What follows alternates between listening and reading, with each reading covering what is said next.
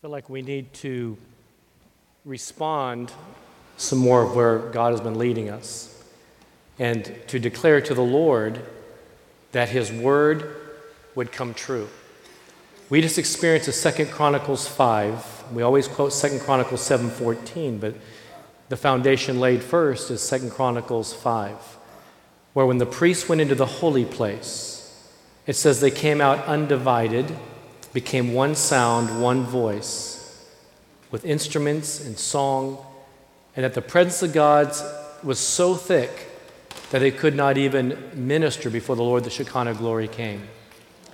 And then in 2 Chronicles 6:17, Solomon, in getting ready to dedicate the temple, says to the Lord, Let your word come true that you have spoken.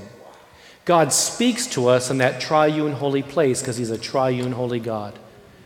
Isaiah 6 has already been quoted Holy, holy, holy is the Lord God Almighty. Holy is the Father, holy is the Son, holy is the Holy Spirit. A threefold cord cannot be easily broken. God is a never in disagreement with himself. His word, character, nature, and spirit are always in agreement.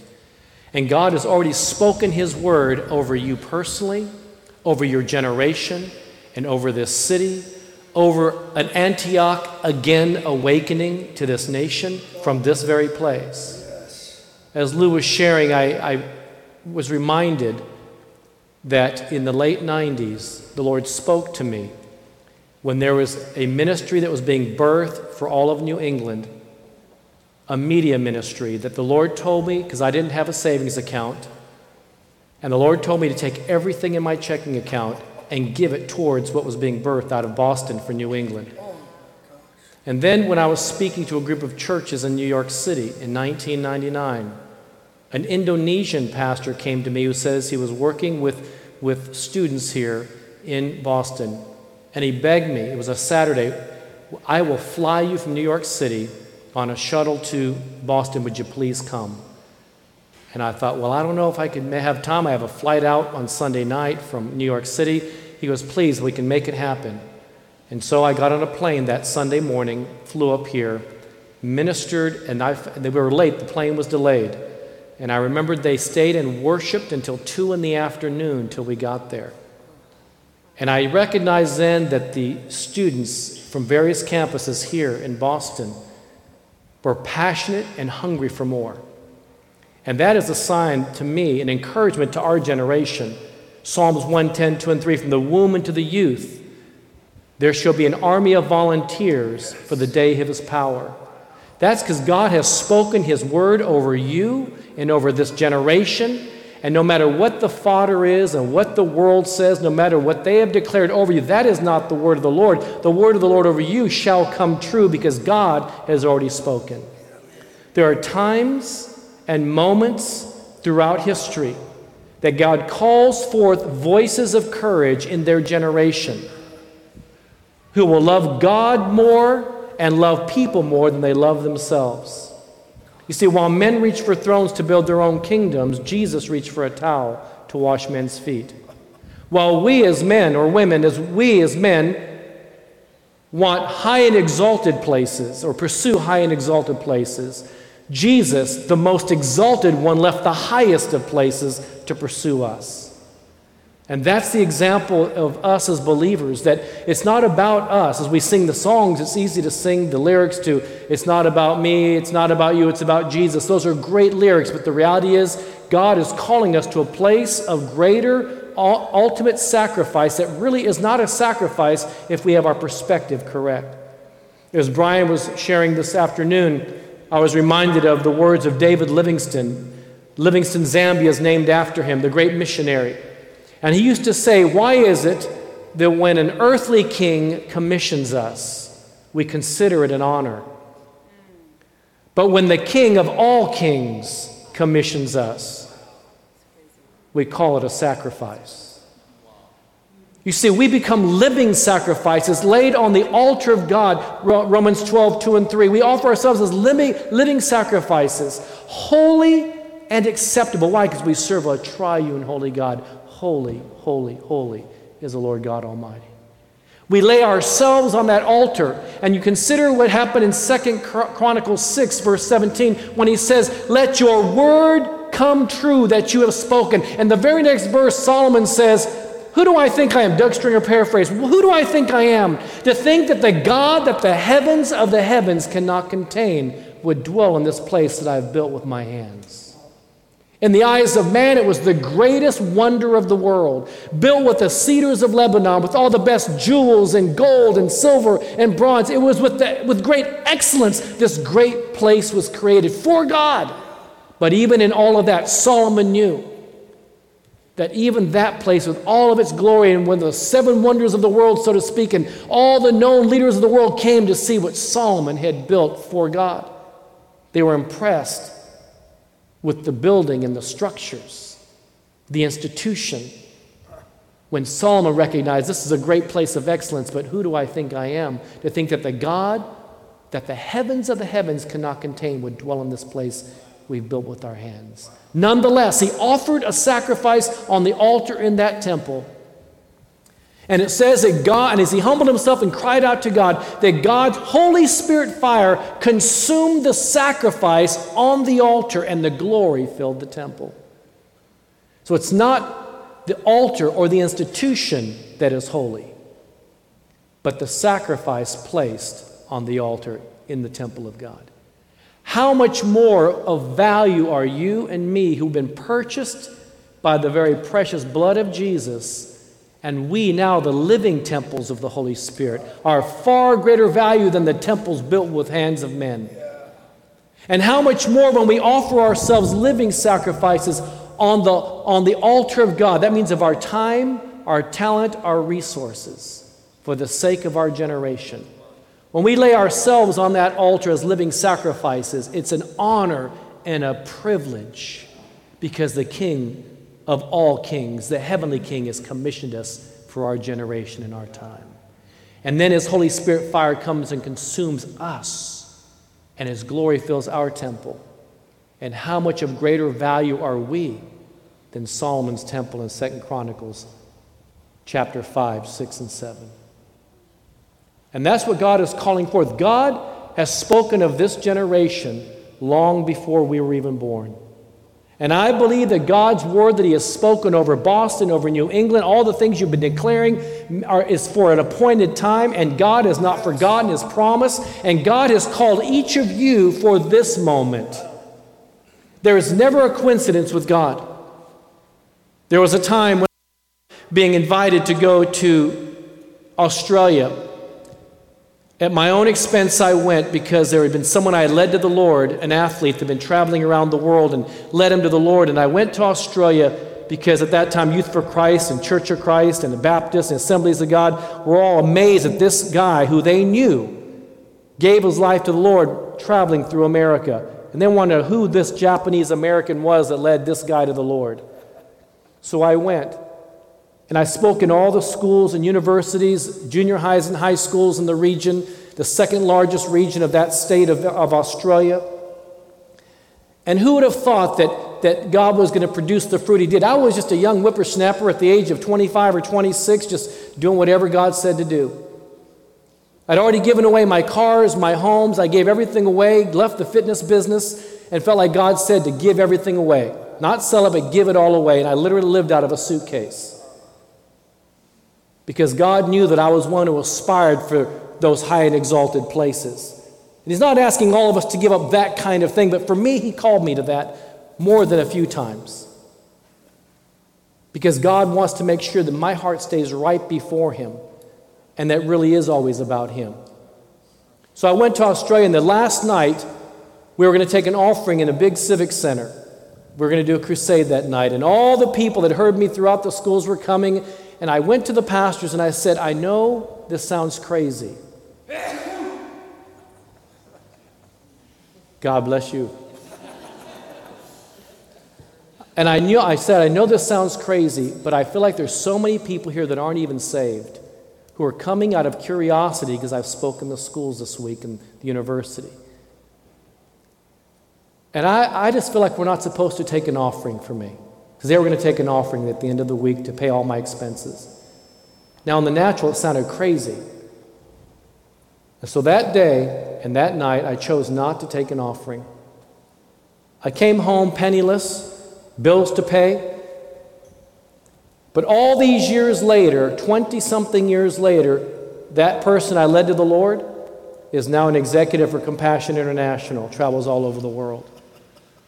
Pioneered a church, one of the fastest growing Baptist, spirit filled Baptist churches in that part of Australia. And when they brought me back again about three or four years ago, we had a pastor's retreat, and 150 pastors began to share their testimonies.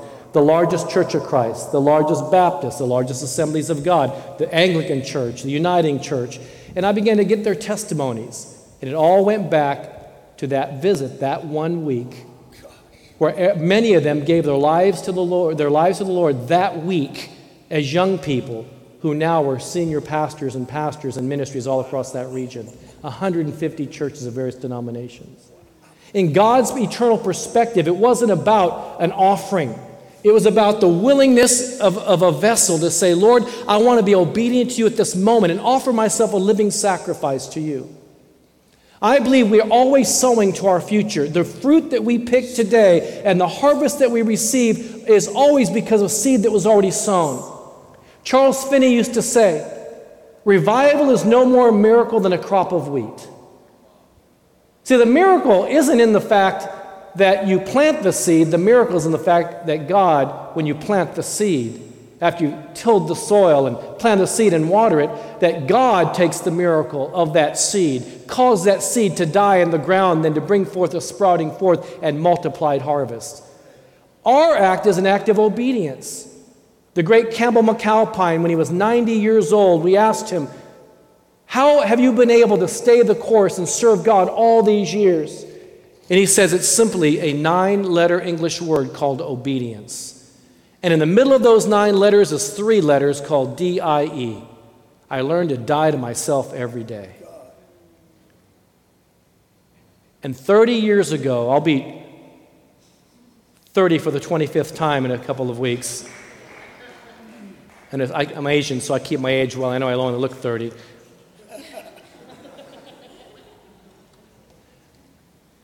But 30 years ago, this year, is when I was called by God at age 25 to go into the ministry.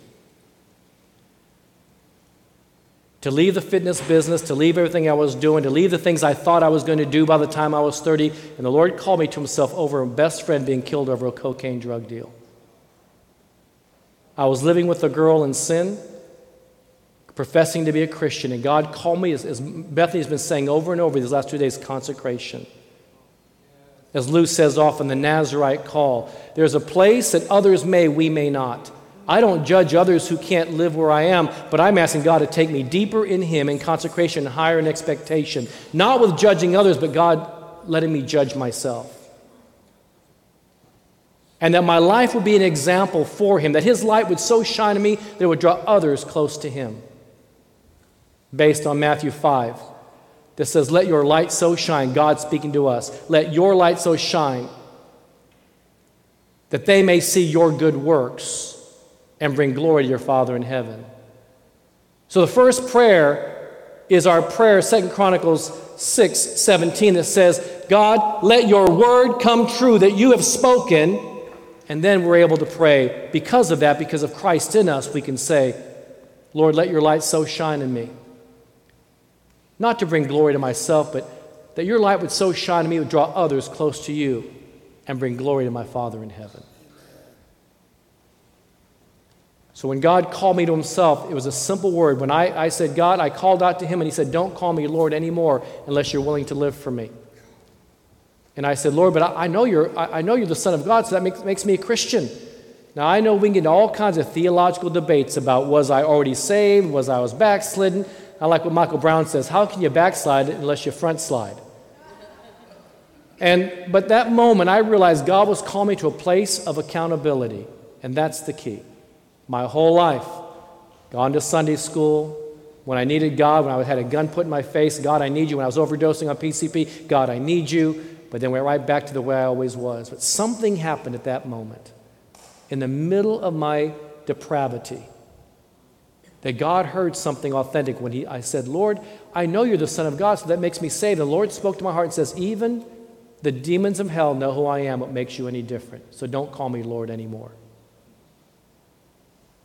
And that's when I said, Lord, if you can do someone, something with someone like me who has broken your heart and brought shame to your name, I'll make myself available to you. It wasn't because I was smart, I was a high school dropout.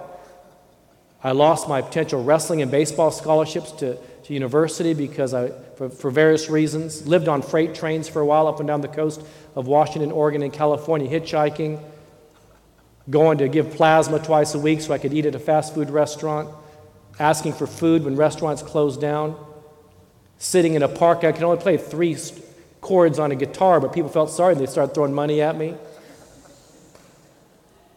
Oh, I got straight A's going through school. I love school, but yet I dropped out with one credit to graduate because of my pride and my arrogance, and I lost every potential scholarships. Ultimately, went back to school and went from Michael Brown said I went from my PhD to from LSD to PhD. But God even showed me in that because my desire to, to learn was great, and He began to deal with me about do I want a piece of paper on the wall that says I know about Him, or do I really want to know Him? So, a simple word of availability, and God began to do a transforming work as I let Him do a work in me. And every day it's just been simple obedience to God because simple obedience to God is the highest form of worship. The first time worship is ever mentioned in Scripture is not in context of singing or in context of, of instruments, it's in obedience to God. So, the highest form of worship is simple obedience to God. And since He is the Alpha and the Omega, I, I need, to, need to keep it simple. So, He's the Alpha and the Omega, the beginning and the end. I fix my eyes on Jesus, the author and finisher of my faith. Hebrews 12, 2 and 3. And so, I've learned to walk every day simply in making myself available to Him and walking in simple obedience to Him. The A, the O, availability and obedience, Alpha and Omega. And I've even made a song in my head when I'm going through it. A, O, to remind me availability and obedience. And I have to pinch myself at times. On November, I'll be in doing renewing of vows at a wedding for some celebrity from with the LA Lakers and, and with um, uh, George Lopez. And my wife used to be in the music business, and so she, I told her to not disassociate now that, as Winkie Pratney says, God takes you from Egypt to your world, takes you into the wilderness to get the world out of you to put you back in the world. So, if we know who we are in Christ and have a depth of consecration, we can be an impact in the world. I found myself pinching myself as we do, we're going to do this wedding and the celebrity is going to be there. And then I think about the times I've sat with Muslim presidents and they let me pray over them in Jesus' name. And one time on seven minutes of national news, this one particular Muslim president repented for the sins of his nation and said, Let me quote your Jesus, forgive us for we know not what we do. After hundreds of Christians' churches have been burned down and vandalized because they needed a scapegoat, just like the days of Nero, that they needed a scapegoat. So Christians are easy scapegoats in some places. But if we come with an opposite spirit, that we don't hate those who hate us, but we come back with an opposite spirit and let His light so shine in us that would draw others close to Him. I had a, a young man who was a, a gay political activist and a, a well known DJ on secular radio, and he hated me because I was on the streets till 2 and 3 in the morning in the 80s and early 90s talking to kids on the streets and transvestites and prostitutes and runaways and, uh, and those in the sex trade. And, and uh, we'd be out to 2 or 3 in the morning talking to them and those with HIV. And, and he hated me because his perception of Christians. And one day, he called me on a Christian radio talk show where I was a guest changed his name and he kept slamming me and calling me a bigot and hate monger and all you Christians are all alike. And finally I said, Is this so and so? And he said, Yes. I said, Where are all your friends when you really need them? And he said, Our friends, we, we cut for each other. We take care of each other. We cover each other. I said, Really? Last month when you couldn't pay your rent and your light bill, where were your friends? He goes, How did you know about that? I said, I found out and last month, me and a few of our volunteers took up an offering together, and we paid your rent and light bill anonymously. the night before he died of AIDS.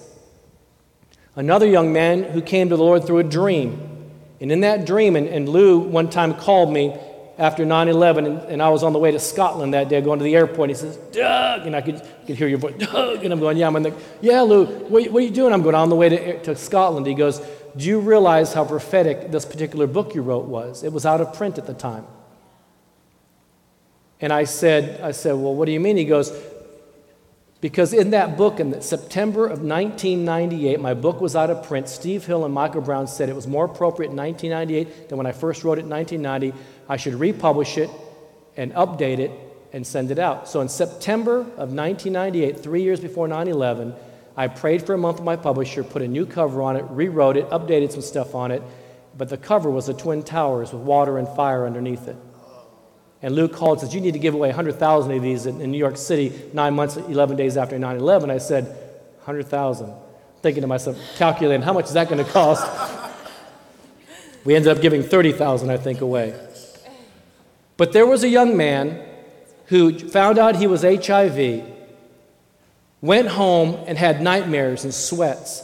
In the dream, God shows him, reveals himself to him and said, When you wake up tomorrow, I want you to go to the nearest church. Tell them what I'm revealing to you, that, that I'm, your way, I'm the way. And he showed him this particular uh, dream and that of somebody taking him across a river called Jordan. He wakes up, he went to, to a local church in Alvin, Texas, and says what happened. He's HIV, he had a dream, and, uh, and he wanted to give his life to the Lord. So they led him to the Lord and said, You know, I feel like I'm supposed to give you a book gave him a pre published version of my book. Wasn't even spelt right, didn't look right. Gave him that same book called Who Will Cross the Jordan. It later became known as The Time to Cross the Jordan. He looked at the Jordan, that was the river in my dream. Turns the cover over and says, That's the Japan, that's the, the Asian American that was in my dream that took me across the river. He became one of my sons in the Lord so the night before this other gay political activist that I paid his rent and his light bill died of AIDS, I was out of town, so I asked Bill Small, this other young man who came to the Lord through a dream, to go and visit this other person. And because of the act of kindness that we did with an opposite spirit, he was able to lead him to the Lord before he died. I shared that story at a large church in another part of Texas. And a woman comes to me, an elderly woman comes weeping. She says, Was his name such and such? And I said, Yes, ma'am, it was. And she said, That was my son. I had prayed and prayed that my son would give his life to the Lord. So you never take for granted or for coincidence what God's divine purpose and appointment is for you at any given time. Every sacrifice you make is making is sowing to your future. For a future harvest, revival is no more miracle than a crop of wheat. God is about to bring a harvest, and we get to participate. The miracle is in the fact that we till the ground, we plant the seed, and God's miracle is He takes that seed, causes it to die, and then causes a sprout for us to bring in a mighty harvest together. But our responsibility out of simple obedience to God is to seek His presence because there's a corporate attack on the name of Christ in this generation. But God's word still is true. And as Solomon said, let your word come true as you have spoken. God has already spoken his word over you, over this generation, over this region, over a revival, over an awakening, over, over a release of an army of volunteers for the day of his power. That's not too difficult for the God that the heavens of the heavens can't contain. The issue is for us aligning ourselves with Him and getting in agreement with Him and saying, God, it doesn't matter what all my peers and what others are saying or what others are doing. It doesn't matter what Hollywood is saying and the media. It doesn't matter what people write about this generation. I want to be part of that prophetic generation. Some have called it a John the Baptist generation, Elijah generation, Deborah, uh, uh, Daniel, Joseph. Look, I believe God is doing something in a cumulative, a way in the fact that, that in those days there was a, an anointing on each individual. I believe God's putting anointing on a generation, on a whole generation. As John the Baptist prepared the way for the first coming of the Lord, he was a voice crying in the wilderness, Prepare ye the way of the coming of the Lord. But there is a second coming of the Lord Jesus Christ. And no longer is it one voice crying from the wilderness, but it's a corporate sound. Do you hear it? A corporate sound of a generation that's crying in the wilderness saying, Prepare the way of the coming of the Lord. A generation who will say, Lord, let your word come true as you have spoken. What's your name? Seth, God hasn't forgotten his promises over you. There's been some distractions and some choices in your life that have kind of pulled you back from where you know you need to be sometimes. But God hasn't forgotten his promise. And his word over you is still going to come to pass. You can't change your past, but the decisions you make every day have determined your future. There was times when you were a young boy that you felt like God and people didn't understand you because you felt this sense of destiny and you still sometimes don't comprehend it. But God is saying, I've spoken over you because I've spoken over your generation. God's word is coming true. And as He comes true over you and you and you and each and every one of us, and then He puts us together, there is a corporate anointing over this corporate attack on the name of Christ. There's a corporate anointing over a prophetic generation preparing the way for the coming of the Lord.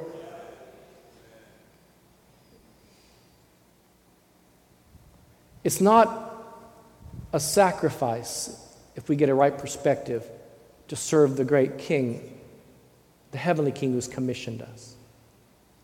I got married for the first time at age 52. Had never been married. When I gave my life to the Lord, no distractions. I didn't expect God to make me wait that long. But there was a little girl named Ashley, and she was six years old. Her mom was a single parent. She wanted a daddy so bad. And after a Bible study one night, they came and we all went out with a group of us. And I said, Ashley, you're six years old. Someday you're going to be seven. What are three things a little seven year old wants for her birthday? And she said, I just want one thing. I said, What's that? I want a daddy for my birthday. And then I said, Well, what kind of daddy do you need? She looked at her mommy, and looked around the table, looked back at me, and said, Mommy says I'm not allowed to pray like this, but Jesus hears my prayers because I'm a child. I want you to be my daddy.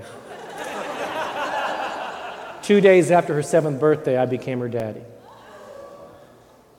And the big joke now, my wife says, Yeah, Ashley proposed to him before he, Doug proposed to me. but last year, she wanted some daddy daughter time, and she wanted to go with me to the office. It was closed that day, but wanted to go with daddy for a few minutes. So I went and I put her in our prayer center, our prayer room. I said, Ashley, um, the music's on, the worship goes 24 7, it's there. I want you to stay here and I'll be back. I'm going to lock you in the offices because nobody's here. I'm going to go down the hall to the boys' room.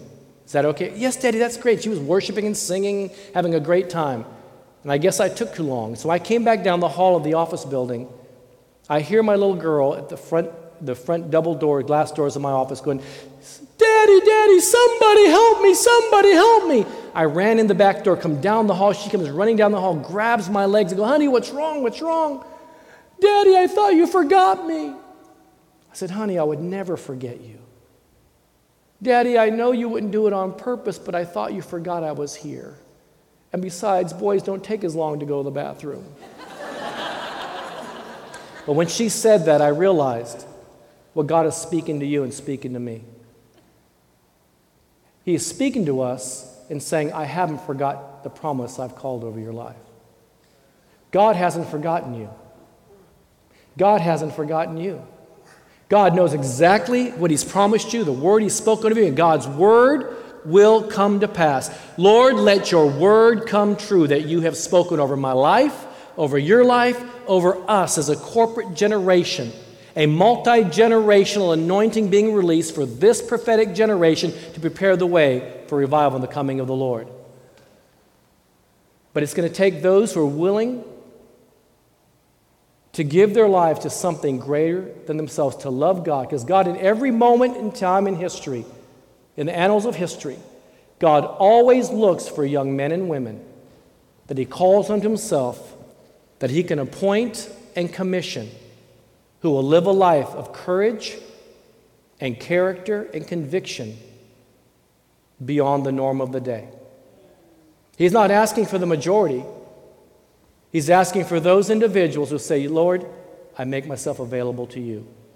And I don't know how, I'm not smart enough, I don't have enough this, I don't have enough that. It doesn't matter what you have or don't have, what God is saying, give me you.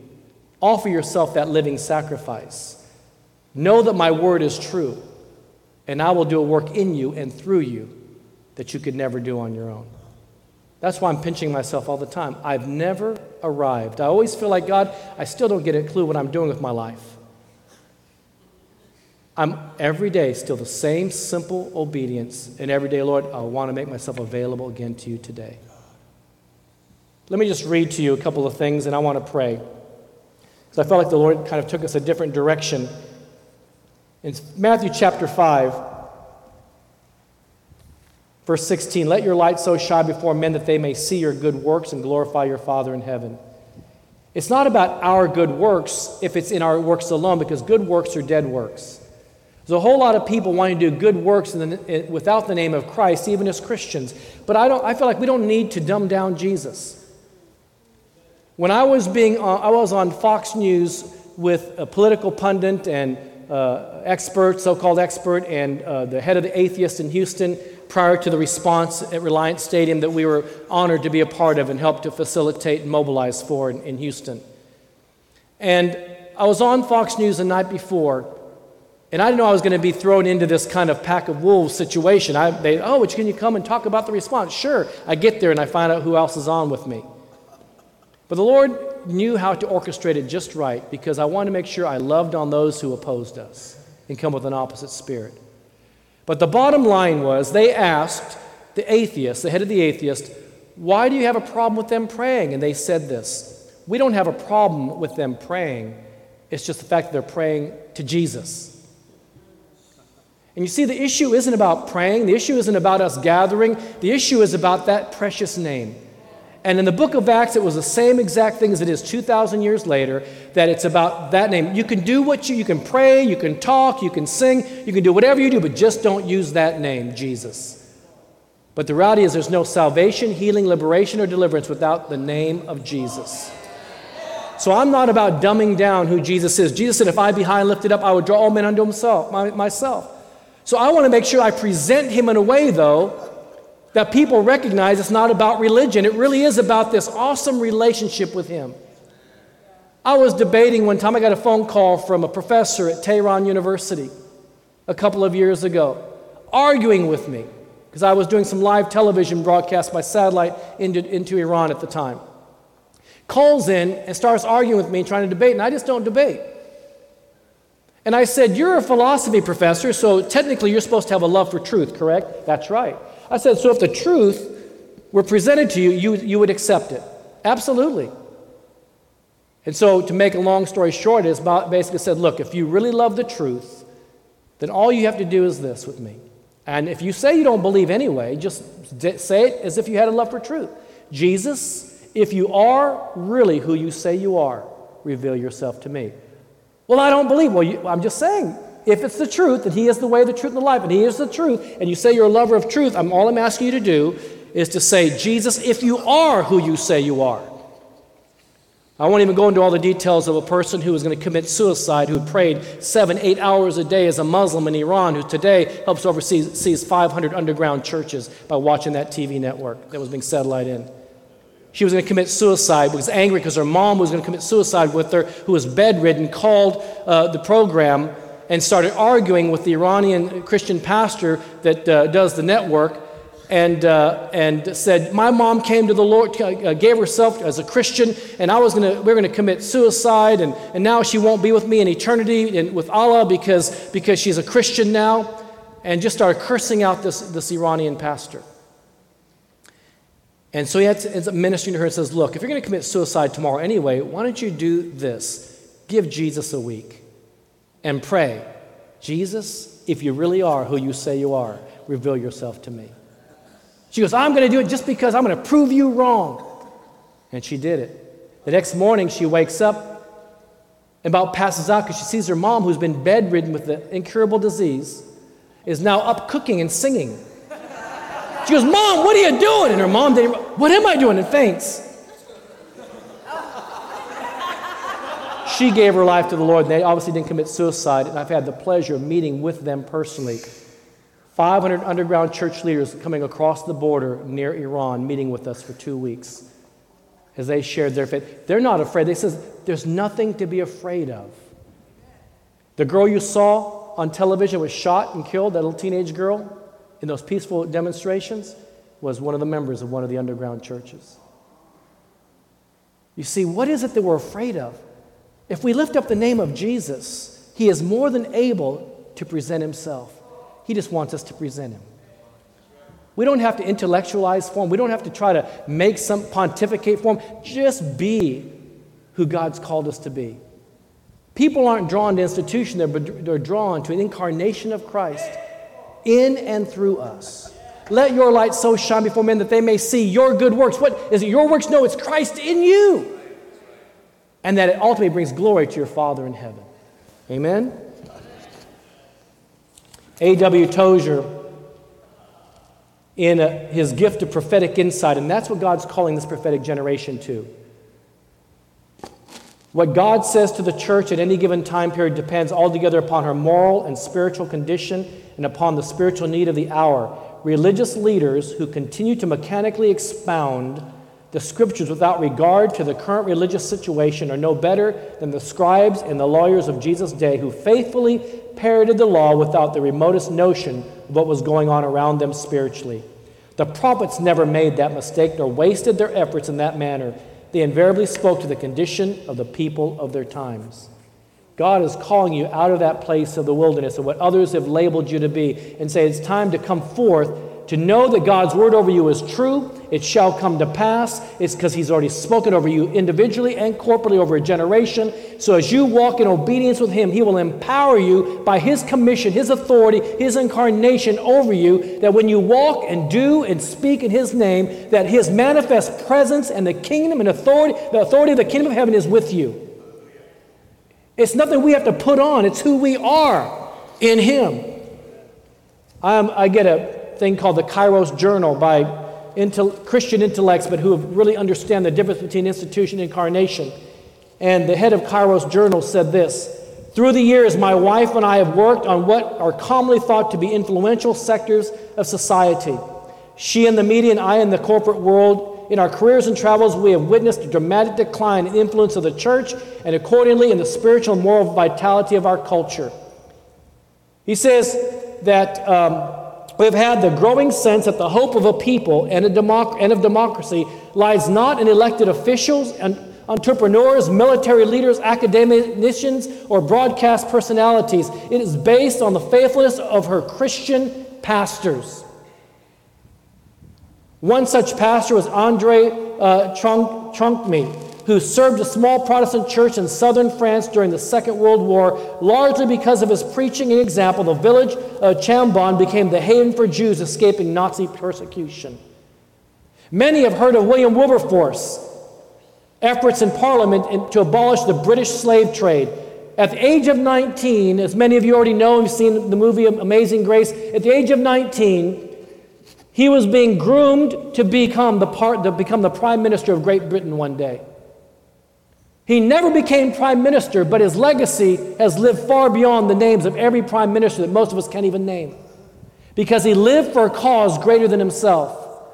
A voice in his generation of courage and character and conviction that did not acquiesce to the pressures and the mores of the day, but he stood by a deeper conviction and a consecration to the Lord.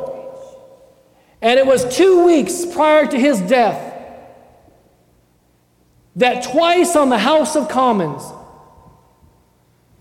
that it was pronounced on the abolition of slavery in Great Britain.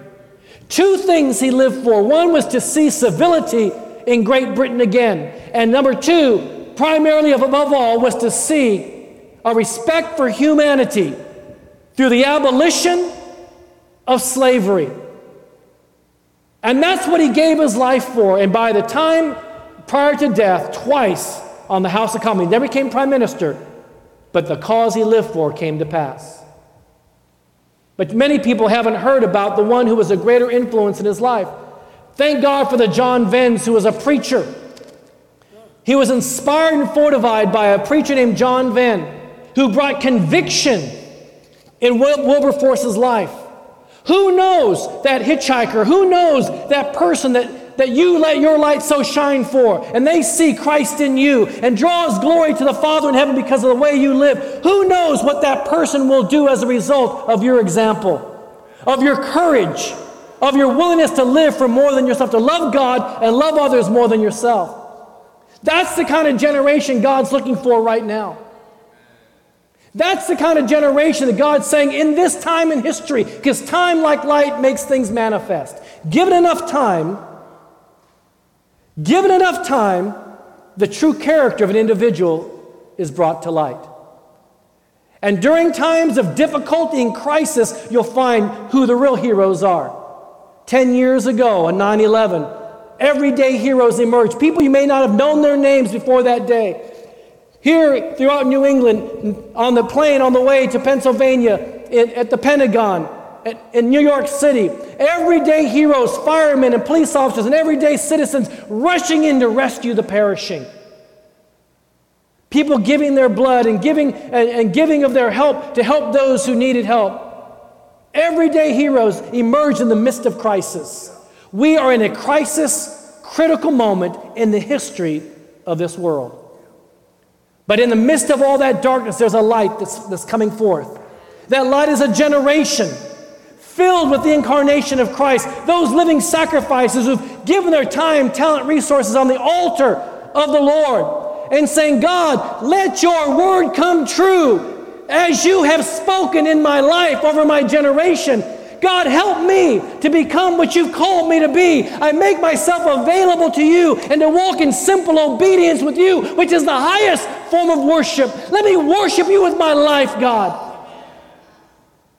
And when that begins to happen across this room, if John Wesley can say, Give me a hundred men who fear, no, who, who fear nothing but God and hate nothing but sin, and we can turn, change the world, well, we've got more than a hundred people here tonight. If we fear nothing but God, don't fear man, fear God. Fear nothing but God and hate nothing but sin. Don't hate your enemies. Don't hate men. Don't hate the, the issues that we're dealing with. We hate the things that those sins do to men. We hate the act of sin, but we don't hate people. We love them just like Christ loved us and gave his life for us. He also wants us to give our lives that they might come to know him in Christ living through us. Give us a hundred men, give us a hundred people tonight in Boston who fear nothing but sin and hate nothing, fear nothing but God and hate nothing but sin, and we will change the world. Antioch again, is that just a good slogan? I don't believe so. I believe that the prayers that every one of you have prayed, the words that have been spoken, are ready to come true as God has spoken. Scientifically speaking, every word you speak never falls to the ground. That means the prayers of Jesus 2,000 years ago are still being prayed over us the prayers of revivalists past, the prayers of Charles Finney, the prayers of Edwards and, and Finney and, and, uh, and, and all the great revivalists and the great awakenings, those prayers prayed over New England, uh, prayed over this country, are still bombarding heaven. Because sound waves never fall to the ground, it's perpetual coming before the presence of God. Every word spoken over your personal life, every word spoken over your family, every word spoken over your generation is for this moment. It's not just an individual anointing, I believe it's a corporate anointing that's coming upon this generation right now. Available with simple obedience, together we will see Antioch again. We will see a great awakening. And what greater place but right here? Why did God speak to me in the context of emptying out all the money I had at that time to sow into New England out of Boston. Why did I go ahead and get on that plane from New York City to come to Boston to do a prayer journey on the campuses of this city? I had no clue why then. When I walked this, the, the corridors of Harvard and I walked around with these Indonesian students, why did God bring you from the country you're from? Why did God bring you from the different parts of the region or this country to come to this time, to this place at this time? It's not just about your job. It's not about uh, going to the particular class you're going to or the school you're going to. It's because God has a greater cause.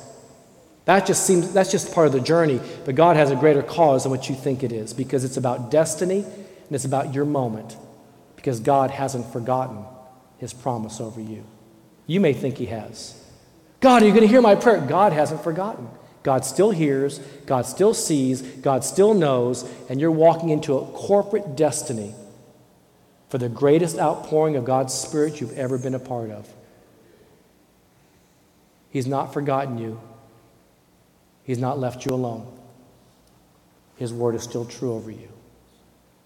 And even though there have been times that you never understood the love of a father, the Lord says to you, That's my girl. Says to you, That's my boy. It doesn't matter what man has said, what has God spoken over you? Would you stand with me? I'm not finished, I'm just going to quit. I want you to say with me as you declare it to God. What is it that you need God to do in your personal life? And what is it you want to be a part of that's bigger than you about destiny here in Boston, here in New England, that will touch the nations of the world? As part of that prophetic generation, I want you to say, just like Second Chronicles 6:17, as Solomon said, remember, you're far more valuable than that temple that he was dedicating. And nonetheless, God still heard his prayer, saw the spirit of humility, and literally let the fire of the Holy Spirit consume the sacrifice placed on the altar, and glory filled the temple. How much more important is your life than Solomon's temple? You are the living temple of the Holy Spirit, purchased by the precious blood of Jesus. You are the living sacrifices offered of your time, talent, resources for the sake of the kingdom of God for a time such as this. This is our time. This is our time. Would you make yourself available to Him? Would you walk in simple obedience every day simply by just dying to self? And now let's declare it to the Lord, just like Solomon. In a moment, we're going to say it together. We're going to say, Let your word come true as you have spoken it, God. Would you say to me? Let your word come true that you have spoken, God. Again, let your word come true that you have spoken, God. Again, let your word come true that you have spoken, God. Do you believe that tonight? Do you believe that tonight? We're walking into a corporate sense of destiny. It's beyond us. All we have to walk in availability and simple obedience. It's not about us. It's about surrender to Him. Father, I declare over my brothers and sisters right now, God, even as there have been things that have been distractions all around us, Lord, and the first city ever created in history that we know of biblically was Enoch, and it was a, it was a place where Cain had to go in a land of Nod, of wandering and distraction. His own city after his own firstborn as a place to keep God out. But God, we're asking you that we would be a city set on a hill, that we would not let the distractions of the city distract us from the call and destiny of God. But God, we are declaring tonight that you and you alone are Lord over us. That you're calling forth a people of destiny, a people, oh God, called, that you've called out. You, as a heavenly king, have commissioned. And we count it a privilege and an honor to serve you, God to walk in availability and obedience to you, God. God, do a work in us that only you can do. We need your divine intervention, your divine incarnation, your divine authority and influence in and through our lives, oh God. Let your light so shine in and through us that it draws others close to you. Let your word come true. Let your word come true. Let your word come true in Boston, in Massachusetts, in America, in this generation. The enemy is trying to battle for the very soul of a generation. But we declare, God, your word over this generation is true. Your word shall be fulfilled. Your word, your word, your word, your word is true. Release us now, God. Send us to the four corners of the world, from Boston, Massachusetts, to the four corners of the world.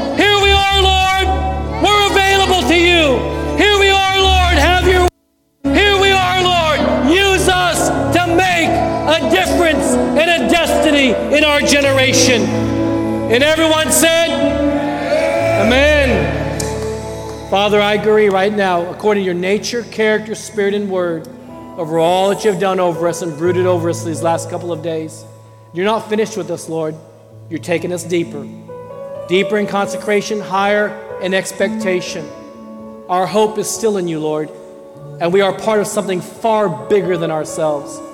This is our moment to agree with you and to be who you've called us to be. In Jesus' name, amen.